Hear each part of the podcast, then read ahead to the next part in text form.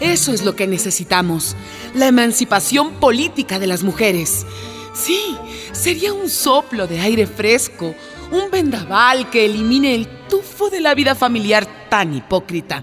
¿No te parece, Rosa? Estoy de acuerdo, Clara. Y me parece que esa hipocresía atraviesa también a los miembros de nuestro partido, a los trabajadores y a los dirigentes. Eso es.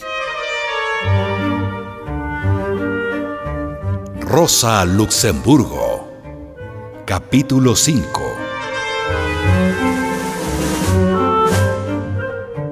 Rosa Luxemburgo y Leo Yogiges habían vivido juntos 15 años compañeros de estudios, compañeros de lucha, amantes.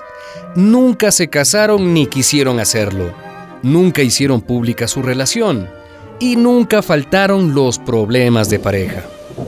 Deja ya de sermonearme, Leo. ¿Qué dices? De tu boca solo recibo instrucciones sobre lo que debo hacer o no hacer. Ah.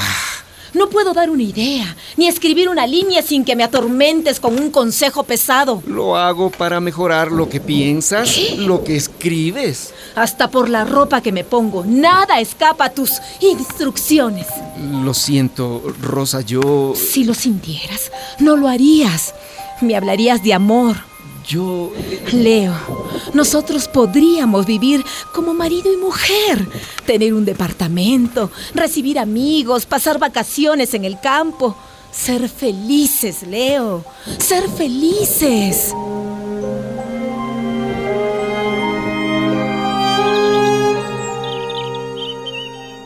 No aguanto más, Lulu, no lo aguanto. Tranquilízate, Rosa. ¿Pero cómo? Tú eres la que siempre me hablas de alegría, de saber reír. ¿Qué pasó ahora? Cuéntame. Luisa era la esposa de Karl Kautsky, el gran teórico marxista. Luisa y Rosa Luxemburgo mantuvieron una amistad de muchos años y muchas confidencias. Rosa la llamaba Lulu. Lo que pasa siempre, Lulu. Yo no tengo un compañero. ¿En serio? Tengo un profesor que todo lo sabe. Él siempre dice que tú eres su fervorosa alumna. Él no sabe escribir, Lulú. No ha escrito bien ni una postal de Navidad. ¿En serio? Pero me corrige mis artículos como si fuera Goethe o Schiller. Ay, esa arrogancia. No estás exagerando, amiga. Ay, me quedo corta. ¿No has oído eso de luz en la calle y oscuridad en la casa? Ay. En las reuniones del partido mucha democracia y mucho socialismo. Pero cuando regresa al departamento y cierra la puerta, comienza la dictadura. No, no la del proletariado, no, la del marido. Cuéntale eso a mi querido Carl. Que cojea de la misma pata. De las dos patas, Lulu, de las dos. No. Leo es arrogante y celoso. Ay, ya no aguanto, no aguanto.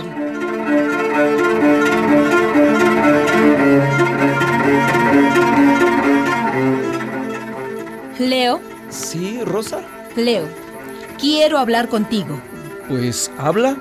Pero antes enséñame el artículo que vas a publicar. No te voy a enseñar nada. Leo. ¿Qué? quiero hablar contigo. Estoy aburrida, ¿sabes? ¿Aburrida? Sí. ¿Aburrida de qué? Del partido. Aburrida de ti, Leo. ¿Qué te pasa, Rosa? ¿Qué bicho te picó? A ti solo te interesa la política, las grandes ideas, las estrategias. Ajá. A ver, ¿te interesa Mimi? ¿Cuál Mimi? La gata, mi gata.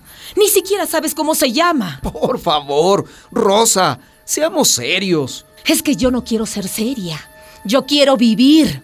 A mí me interesa la política, Leo, pero también la música, la cocina, leer una buena novela, cultivar plantas. ¿Qué? A mí me gusta hacer el amor, Leo, hacer el amor. ¿A qué viene todo esto, Rosa? Ya me enteré cómo te llamaban en tu querida Lituania. ¿Cómo? El dios Júpiter.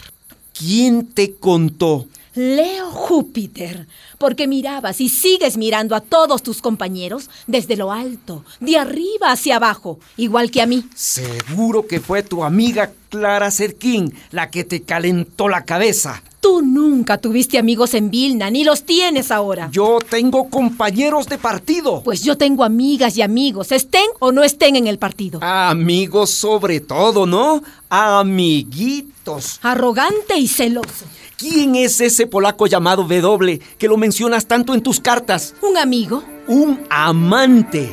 ¿Y si lo fuera qué? ¿Cómo? Tú, que tanto hablas contra la propiedad privada. Ahora resulta que yo soy tu propiedad privada. Rosa, ¿te estás burlando de mí? No, Leo. Me estoy cansando de ti ¿Qué? y de tu autoritarismo y de tus celos. ¿Qué me quieres decir con eso? Que no quiero vivir más contigo. ¿Cómo? Y por cierto, no te preocupes por el polaco W. No es mi tipo. Rosa. Yo te he querido muchísimo, Leo. Pero ya no soy feliz. Y la gente nace para ser feliz. Igual que los pájaros para volar.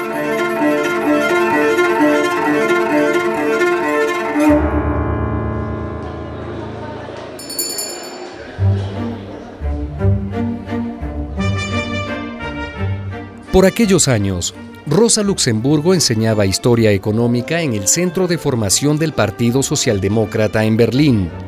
Era la única mujer en el cuerpo docente y rápidamente fue considerada como la mejor profesora.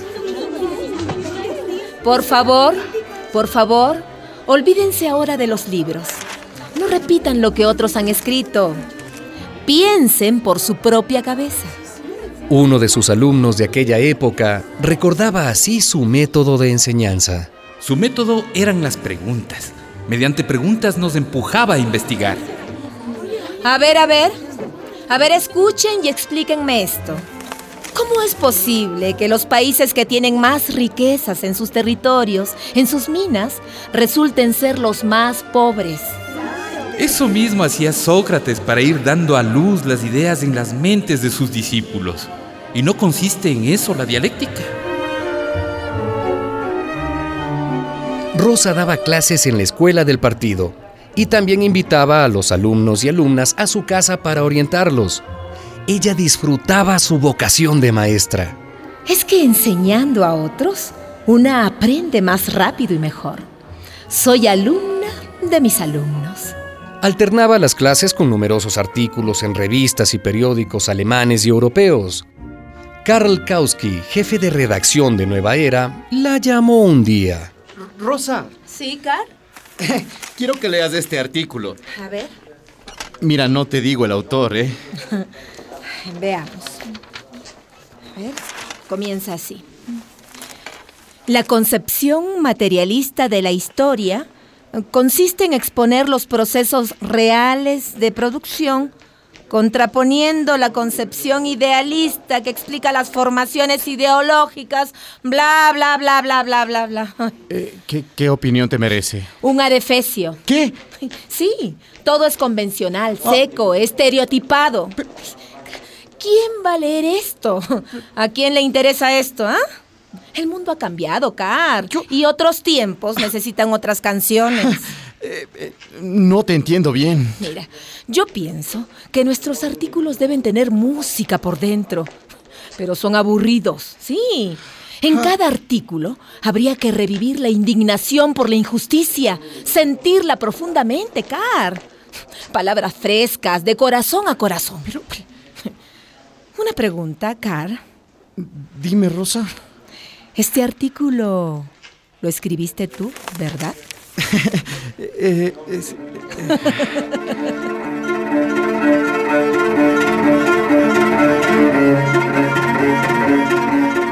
Leo Yogiges regresó una noche al departamento de Rosa. ¿Qué quieres, Leo? Te he traído flores. Sé que te gustan. Muchas gracias. Rosa, son 15 años. No, Leo. Es un año multiplicado por 15. Rutina. Rosa, vuelve conmigo. Te dije que habíamos terminado.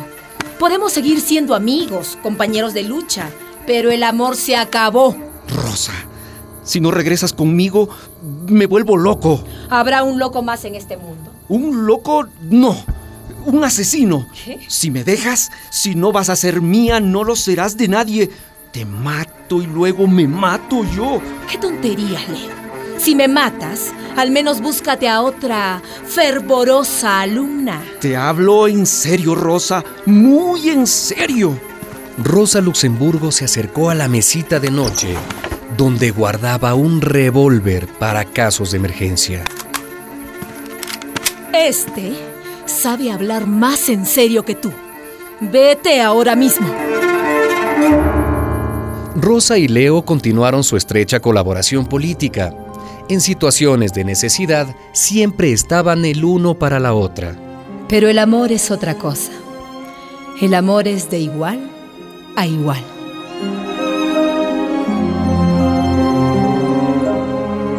Una producción de la Fundación Rosa Luxemburg y radialistas apasionadas y apasionados.